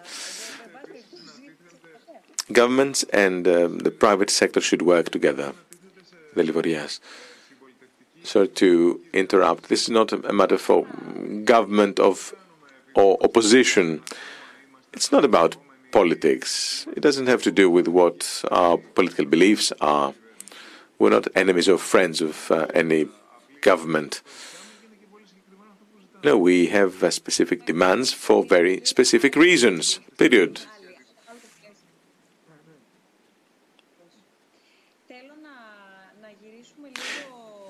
If I may go back to the question about tomorrow, going back to tomorrow, you mentioned this on several occasions, and maybe, maybe there is hope here, there is optimism. This is not about uh, window dressing. You know, we're doing a reality check here. We're not dreaming. But my question is this What is the way forward? What is the success story of tomorrow? We have raised this question, we have put this question to our audience. So, what is your take on this, Phivos and Prodromos? Οι τέχνες ακμάζουν όταν ακμάζουν οι καλλιτέχνες. Για τους περισσότερους χορευτές η περίοδος που διανύουμε είναι μια περίοδος βαθιάς ανησυχίας για το παρόν και το μέλλον τους. Ήδη όμως με τις υπάρχουσες προκορονοϊούς συνθήκες είναι εξαιρετικά δύσκολο στην Ελλάδα να βιοποριστεί κάποιος ως καλλιτέχνης από την τέχνη του. Κάποιες μορφές τέχνης, όπως οι μεγάλες συναυλίες, μεγάλες θεατρικές παραστάσεις ή όπερα, απαιτούν μεγάλα ποσά. Άλλες όχι. Πάντως είναι δεδομένο ότι κάποιοι καλλιτέχνες, μάλλον ταγμένοι καλλιτέχνες, με λίγες τυπητέ εξαιρέσεις, ζουν μόνιμα ζωές στέρησης. Οι καλλιτέχνες όμως, και αυτό πρέπει να επεδοθεί, είναι επαγγελματίες οι οποίοι βιοπορίζονται από την τέχνη τους ε, και είναι εκείνοι που έχουν την ικανότητα να αφουγκράζονται όσα συμβαίνουν γύρω μας και να τα μετουσιώνουν δημιουργικά. Και παράλληλα, εκείνοι που μπορούν να καταλάβουν τη βαρύτητα των πραγμάτων και να θέσουν και αέρια ερωτήματα. Ωστόσο, για να φτάσει η έμπνευση να μετατραπεί σε ύλη, χρειάζονται χρήματα. Και οι καλλιτέχνες είναι και αυτοί επαγγελματίες, εργαζόμενοι, οικογενειάρχες, με επιθυμίες, με ανάγκες. Όταν αυτές δεν ικανοποιούνται, επηρεάζεται όχι μόνο η διάθεση, αλλά και η ψυχική υγεία, οι σχέσεις, η καθημερινότητα, επηρεάζονται τα πάντα. Ακριβώς όπως συμβαίνει στους εργαζόμενους οποιοδήποτε κλάδο. Πολλοί καλλιτέχνες κατορθώνουν να αντλήσουν έμπνευση ακόμα και από τις σκοτεινότερες και δυσκολότερες περιόδους της προσωπικής ζωής τους αλλά και της ζωής μας γενικότερα. Από την άλλη, οι οικονομικές συνθήκες παίζουν τεράστιο ρόλο παγκοσμίως πλέον και επηρεάζουν τις ζωές όλων των ανθρώπων που ασχολούνται συνολικά στο περιβάλλον των τεχνών. Οπότε αυτό είναι δεδομένο ότι καθιστά λίγο πιο δύσκολη την δημιουργία υπό αυτές τις δύσκολες συνθήκες. Θα επιμείνω να αντιδιαστήλω την οικονομική παράμετρο από την καλλιτεχνική δημιουργία. Ναι, αναμφισβήτητα είμαστε σε θέση, σε εποχές περισυλλογής, όπως προανέφερα, να κεφαλαιοποιήσουμε όλη αυτή τη δραστηριότητα, όλη αυτή την ευαισθησία την οποία συγκεντρώνουμε. Από τη στιγμή που οι τέχνες αυτή τη στιγμή βρίσκονται σε καραντίνα, οι άνθρωποι αντιμετωπίζουν τις τεράστιες ελλείψεις σε παγκόσμιο επίπεδο πολιτιστικής στρατηγικής. Η πανδημία θα αφήσει ένα χρόνιο αντίκτυπο στην οικονομία του πολιτισμού και δεν εννοώ μόνο στη διαβίωση καλλιτεχνών και πολιτιστικών οργανισμών. Ο τομέας αυτός καλείται να δημιουργήσει, καλείται να προστατεύσει και να διασφαλίσει τα δικαιώματα της ψηφιοποίησης, του περιεχομένου και της ελευθερίας της έκφρασης. Οι καλλιτέχνες επαναπροσδιορίζουν το έργο τους και τη σχέση τους με το κοινό και είδε τα δείγματα που έχουμε δει είναι εντυπωσιακά, είναι πολλά υποσχόμενα. Θα κλείσω με κάτι που έλεγε ο Μάο. Μεγάλη αναταραχή, θαυμάσια κατάσταση. Νομίζω ότι σε τέτοιες εποχές η τέχνη πρέπει να ανθίζει και ανθίζει. Μην ξεχνάμε ότι με τον πόλεμο γινόταν οι ωραίες παραστάσεις. Γιατί αισθανόμαστε ότι, ότι πρέπει να κάνουμε μέσω της τέχνης να ανθίσει και η οικονομία και όλα. Οπότε μέσα από την τέχνη θα σωθούμε.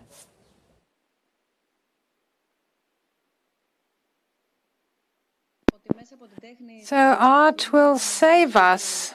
I will actually use uh, the term, the expression used by Anna Fonsu. Undoubtedly, art will play a big part in our salvation, but can it flourish? Foivos, even though I agree fully with uh, Nafonsu, uh, who actually did a great thing uh, with the Actors House. Uh, she said that art saves the world, but I don't believe that the greatest productions were during the war or during a crisis. I think that uh, they happened when the crisis uh, was ending, meaning in the Second World War, art was propaganda, it was aggressive, offensive. It was uh, an art uh, that was experiencing war itself. Uh, so, because of lack of money, uh, there was very little art. Uh, for example, the very few uh, theatrical performances or, or films. very few films were shown. So there were very there was very little production. But after, in the aftermath of the war, when people started going out. We had uh, neorealism. We had early rock. Uh, we had.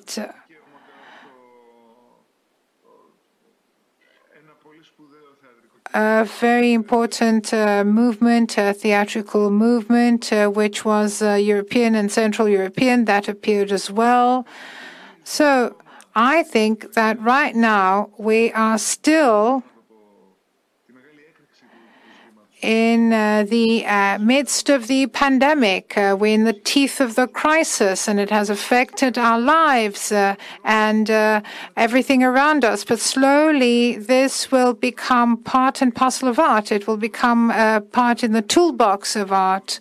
So, just like when after World War II, there were electrical devices and electricity started uh, coming and uh, it was in people's homes. And then we saw that uh, art started uh, uh, depending itself on electricity. And we saw that we had electric guitars uh, and all these other things that needed electricity in music. So just like that back then this is what we'll do now with the pandemic when the pandemic is over when it's behind us. But even though we sometimes uh, take uh, on things uh, that may be negative for us. For example, being in on lockdown is negative, at least for me, and I'm sure it's the same for many people. And I don't want there to be many traces and many wounds, festering wounds, uh, left after the crisis is over. But uh, I think uh, that uh, artists always want to set people free. This is what art does. It liberates us. so even uh, though we may use electricity, for example, we again want to be free spirits. We want to be free as souls and uh, free uh, physically. And I think this is what uh, will make art flourish in the coming years. We have to try to overcome the restrictions that have been imposed upon us by the pandemic. Prodromos. Uh, this is kind of uh, funny because every time I discuss this matter with friends or, or partners, I talk about the specific period, meaning what happened and what was created after World War II. And the point of reference is Italian neorealism, meaning how people did not go back to the old normal. Uh, they actually uh, created something new uh, thanks to the experiences they had. This is one of the reasons or the main reason uh, why uh, art exists, meaning when there's social injustice, they rise up. Uh, and we know that uh, solidarity is also found in art. Uh, for example, in the theater, uh, there's a dialogue, a dialogue that is initiated, and they try to find common ground in order for there to be a common understanding and how we dream of society for example. Another question is how do we want to improve society? In what way? And I have a dear friend, director Milo Rau. Milo Rau has said, and I quote, that in the quarantine. Uh, he uh, is uh, involved in theater. So he said now that in the time of uh, the COVID uh, pandemic, what we actually saw is utopia being materialized because when he says utopia, he means uh, these uh, sudden, if you like, uh, flashes, uh, this uh, epiphany. And suddenly we see that certain things that we were thinking of uh, materialize in front of us. It's like walking in the forest and thinking of a golden city, and there, lo and behold, we saw it on the top of the hill. And this is something that's happened. For example, we saw that the immigrants, the migrants were given naturalization in Portugal. They started talking about uh, uh, the minimum income uh, in many countries. They started talking about the beneficial effect of lockdown on the environment. For example, we saw that uh, uh, people were not out in the streets. They were not active as much as they were in the past. And this led to something else. So there are many things that we need to fight for. And uh, we, I think we need to uh, come up with requests, and there needs to be this ongoing dialogue. And uh, at the same time, there's also the possibility for something new to come out of the crisis, something new to be created. Meaning, I'm not willing to uh, start thinking of a new uh, performance, a new production. I'm taking it slow. I think it's a good opportunity for us uh, to look inside and look within and see what we're trying to do through art, what the role of art is. So some introspection uh, would be in order. And I think that this was good. This is something good uh, that came out of the crisis. It came at a good time. And uh, Nick uh, Cave uh, talked about the pandemic. He has a webpage and he says, this is not the time for creation. It's good for us to find out where we stand, to see where we stand. Another question that uh, was sent previously in relation to what you have said so far, and there's this concern in general, uh, there's an effort for better understanding, better communication in order for the art and uh, culture world uh, to become robust again. So, uh, uh, is this transnational as well? Meaning, are you talking to colleagues, uh, be they artists uh, or workers? in the uh, cultural sector? So, are there people from the other countries with whom you communicate more closely on this matter? Well, specifically, Prodromos says, uh, yes, I am in contact with various artists uh, from abroad. I have friends living in Berlin. And uh, when uh, they had to close down uh, the uh, cultural venues, the state said, since we're asking for them to be closed down, the workers must be compensated. How can we do this? There is a register, there is a fund where everybody's insured. So whoever actually uh, applies can get 5,000 euro without needing to present uh, something new. That person will get compensated the, and will get the amount of 5,000 euros so that in the coming months, this person won't be scared about uh, how to make a living. And uh, I think uh, that uh, our ministry uh, decided to create this uh, registry. I don't know what the purpose will be for that, whether we will be given some kind of benefit or stipend.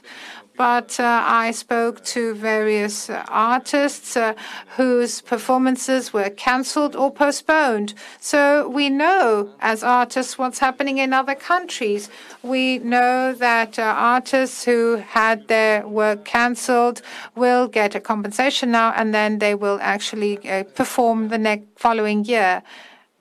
I've been following what's uh, happened in other countries. Now, Foivos. Uh, I didn't uh, actually contact uh, any artists abroad personally. I, of course, uh, watch closely what my favorite actors and singers do and uh, what they do and how they behave and how they deal with a situation. But I received actually letters. I was also checking uh, the programs of other ministries, culture ministries in other countries. I just wanted to see what was going on in order for me to understand how we artists uh, can ask uh, for things uh, and how we can actually make requests vis a vis the state, for example. This is another question. It's from Facebook. In other European uh, countries, uh, the entities supervising culture are independent independent from the minister, and the strategy uh, they uh, actually uh, forge is uh, long term. For example, Arts Council England. Well, Prodromos uh, mentioned this earlier. I spoke about Germany because I uh, was born in Germany. I grew up in Germany and I worked in Germany. Germany is a paradise. If you're an artist, you can apply to many entities. You can apply to the municipality, the Länder, uh, wherever you are, uh, or at the central government. And uh, these entities are not supervised by the government. They're independent committees, five-member committees, seven-member committees, and then they get to decide uh, who will get money and who not. So it's very easy to uh, receive uh, funding. Of course, you might say Germany is a much uh, richer country than Greece. It's very easy for you to get funding in Germany. That's the bottom line. And uh, uh, the procedure followed is uh, very well organized and very well structured. Politicians uh, can learn a lot uh, from uh, the artists and the fact that they are very creative, they improvise, and they try to be creative and to freely do things despite the lockdown. Do you think that there's a way for the state to understand this and to support artistic creation due to this fact? Foivos, I think there is some mistrust uh, and uh, suspicion on the part of the state vis-a-vis the artists, because uh, it's what we said before. The artists sometimes are like the opposition. It doesn't matter who's in power, and doesn't matter what the form of power is. They always sometimes, uh, sometimes, excuse me, uh, are like the opposition. So uh, those in power don't want to talk to the uh, artists. Uh, but I don't think uh, that the politicians may gain from how inventive we are. I think we should talk more about how professionals we are and our conscience as well. It's got nothing to do with the imagination, for example. That's not what we can teach them. I think that it's good for us to uh, tell them about uh, our trade, uh, our, the tools we have, our problems, and then they have to find the political solution to our problems. We are artists, so maybe we can think of social problems and how they can be resolved, or psychological problems and uh, other problems. But uh, the politicians need to come up a vision and create things like Arts Council and uh, what uh, Ramos before was mentioning about Germany. So I think that's what needs to be done. Prodromos, uh, I don't know. I have nothing further to add.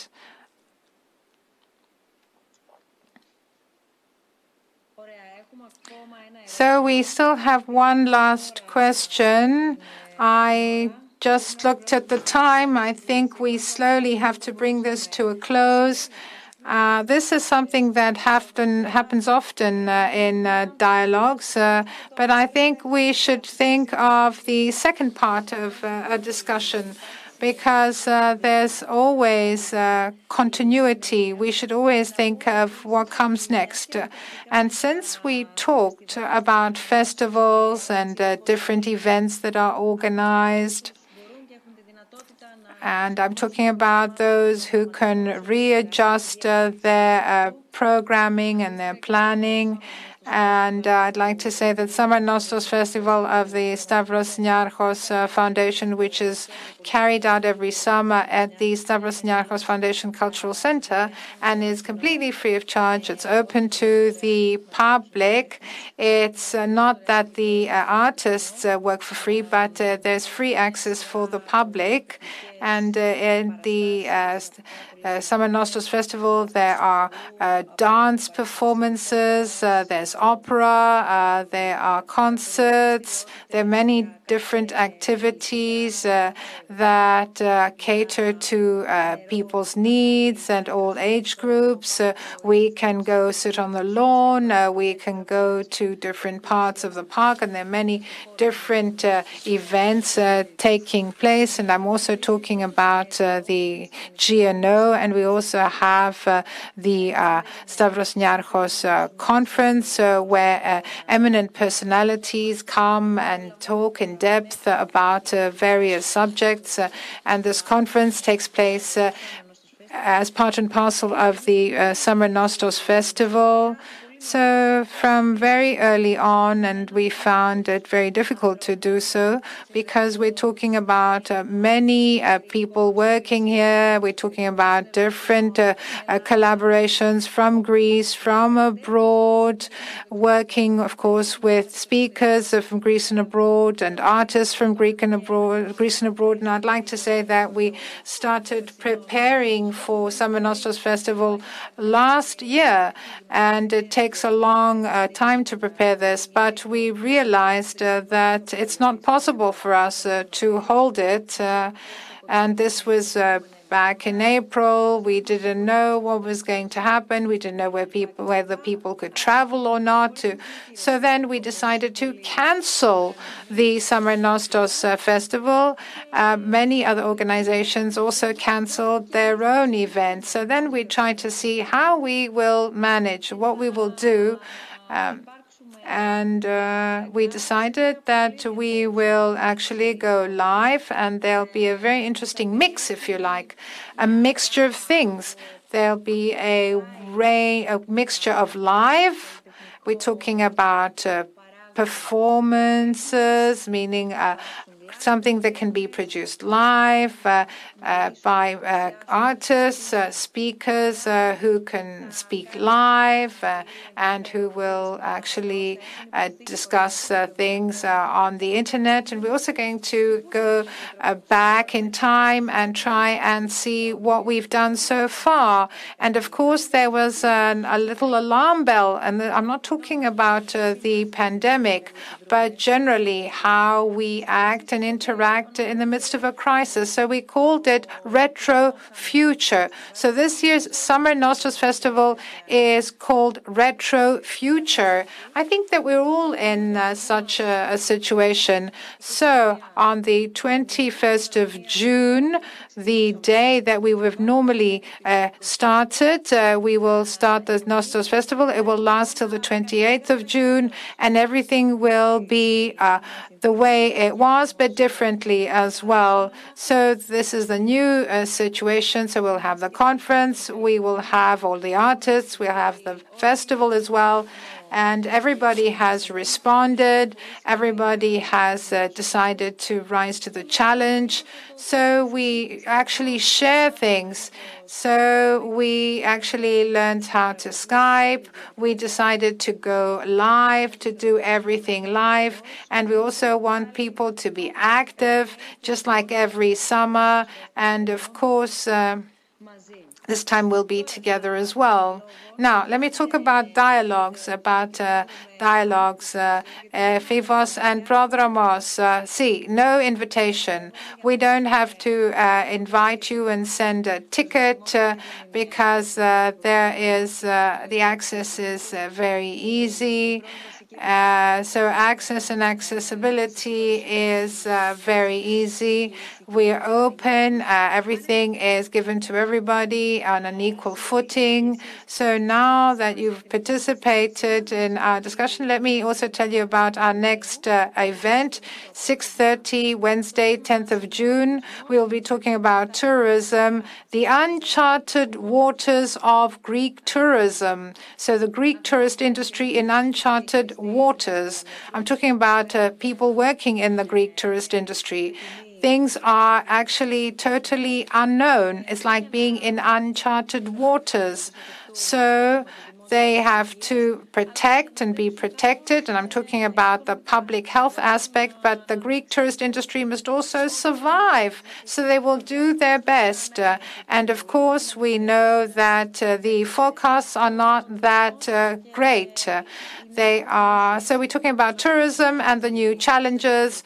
Uh, because we're going into uncharted waters. So the next uh, webcast will be in two weeks' time on a Wednesday, as usual, at 6:30.